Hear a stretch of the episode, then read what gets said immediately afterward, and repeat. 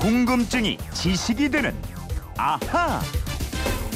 네, 세상의 모든 궁금증을 풀어드립니다. 궁금증이 지식이 되는 아하. 오늘은 휴대폰 뒷번호 2845님의 문자입니다.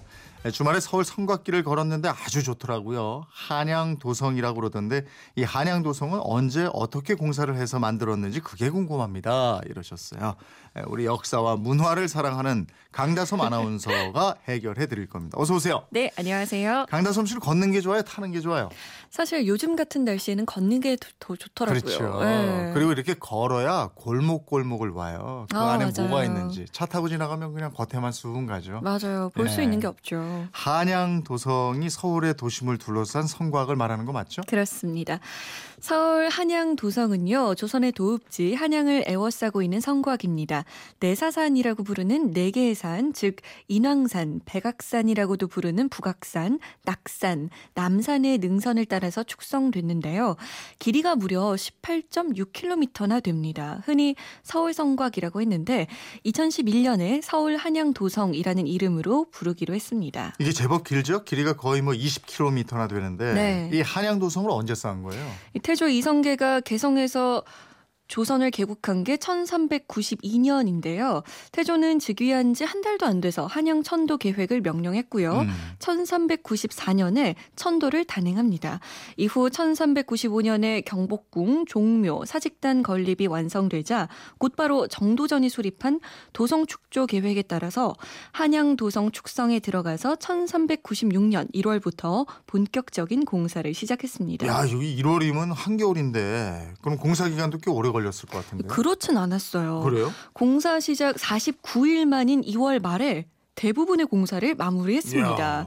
하지만 이 기간의 축성은 공사 기간도 짧았고 한겨울에 해서 부실한 곳이 많았습니다. 네. 그래서 그해 8월 6일부터 다시 49일간 제2차 공사를 했는데요. 음. 이때 서울의 사대문과 사소문도 완성됐습니다. 야, 두 번 다 49일 만에 공사를 마무리했네요. 이게 왜냐하면 농사를 짓지 않는 농한기에 해야 했거든요. 아. 그래서 1차 공사 기간에는 전국에서 11만 8천 명을 동원해서 성곽의 대부분을 완공했고요. 네. 2차 공사도 역시 가을 농한기인 8, 9월에 79만 4천 명을 동원해서 봄철에 못다 쌓은 구역을 완공하고 음. 사대문과 사소문을 준공했습니다. 야, 2차 때는 뭐 거의 80만 명이 동원이 됐네요. 그러니까요. 어. 이 새로 개국한 나라의 도읍지 도성을 만드는 일이라서 전국에서 인력이 동원 되는데요. 네. 이때 높고 험한 산은 돌로 성을 쌓았고 평지는 흙으로 쌓았습니다. 네. 그리고 공사 구간마다 성돌에 공사 책임자의 이름과 직책, 공사를 담당했던 고을의 이름, 공사 일자 등을 글자로 새겨서 넣었습니다. 예. 지금도 그렇게 새겨놓은 돌을 볼 수 있어요. 야, 그야말로 공사 실명제네요. 그렇죠. 예? 지금 저 왜 연말마다 보도블록 갈아치우고 부실 공사한다고 공사 실명제 하자 이러는데 네. 야, 이때 이미 했어요. 그러게요. 그리고 세종 4년 때인 1422년에 흙으로 쌓았던 구간을 모두 돌로 바꾸면서 음. 더욱 높게 쌓았습니다. 이때도 겨울 농한계 약 32만 명의 암- 인부와 2,200명의 기술자를 동원했는데요. 사망자만 872명에 달했다는 기록이 있습니다. 험한 공사네. 뭐 네. 지금처럼 중장비가 있는 것도 아니었을 거고. 그렇죠. 무거운 돌을 그냥 직접 올렸어야 될 거 아니에요. 네. 이 당시 서울의 인구가 약 10만 명이었으니까 32만 명이면 정말 엄청난 대공사였는데요. 네. 이런 공사 덕분에 1704년 숙종이 대대적으로 재정비할 때까지 약 300년간 부분적인 보수만 있었을 뿐 큰 붕괴는 없었습니다. 네. 한양도성 중간중간에 문 나오잖아요. 네. 아까도 말씀하셨던 그 사대문 사소문. 네, 한양도성은 동서남북 네 방향에 네 개의 대문을 두고요. 각 대문 사이에 한 개씩 네 개의 소문을 설치했는데요.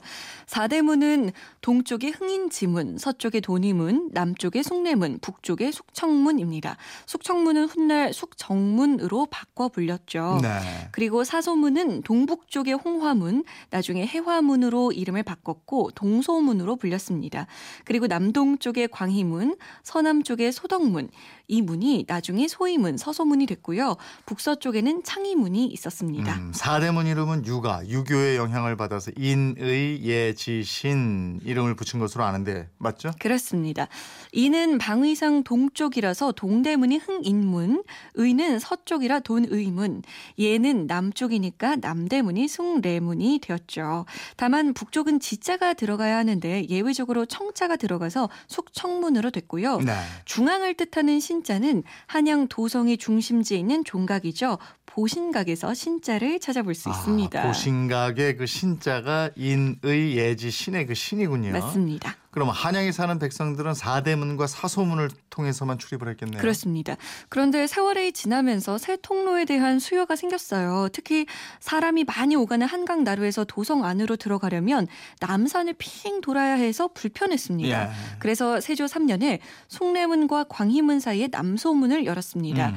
현재 국립극장과 반 얀트리 호텔, 옛날에 타워 호텔이죠. 네, 네. 요 사이쯤이에요. 어. 그렇지만 13년 후에 남소문 폐지설이 등장했습니다. 아니 13년밖에 안 지났는데 왜 그랬죠? 어, 소위 황천살이 열려서 세자가 요절하고 임금도 앓는다는 풍수설이었는데요. 아. 이후 200년간 이 남소문은 폐쇄됐고요. 문을 열자는 계문파와 예. 폐문파로 나뉘면서 당쟁의 대상이 됐습니다. 그럼 문 하나 가지고도 또 당쟁을 했네요. 그렇죠.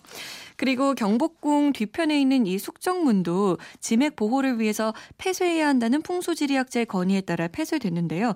다른 설, 이 설도 있습니다. 한양 백성들 사이에 정월 보름 이전에 부녀자들이 숙정문에 세 번 다녀오면 애군이 없어진다라는 말이 퍼지면서 네. 이 부녀자들이 북문, 숙정문 나들이를 정말 많이 했어요. 음. 그러니까 남자들이 어. 엄청 모여든 거죠. 예. 결국에는 이 풍기 문란 탓에 북문을 걸어 잠그게 됐다는 얘기도 있습니다. 지금이나 말이죠. 그런 얘기도 있군요. 숙정문으로 들어가서 창의문으로 넘어가니까 이게 좋고 그렇던데. 아유, 그렇죠. 참 좋죠. 다만 이 숙정문 안내소로 가려면 군사 지역이기 때문에 반드시 신분증을 지참해야 합니다. 아. 이 한양 도성은 현재 70% 가량 복원된 상태인데요. 아직도 많은 성곽이 건물에 가려져 있거나 땅 속에 파묻혀 있습니다. 그래도 복원 과 정비가 많이 됐으니까요. 직접 걸어보시면 참 좋겠죠. 이 조선 시대에도요. 한양 도성을 따라 걸으면서 주변의 풍경을 감상하는 여행을 순성놀이라고 해서 많이 즐겼다고 해요. 아, 한양 순성놀이 네. 좋네요. 네.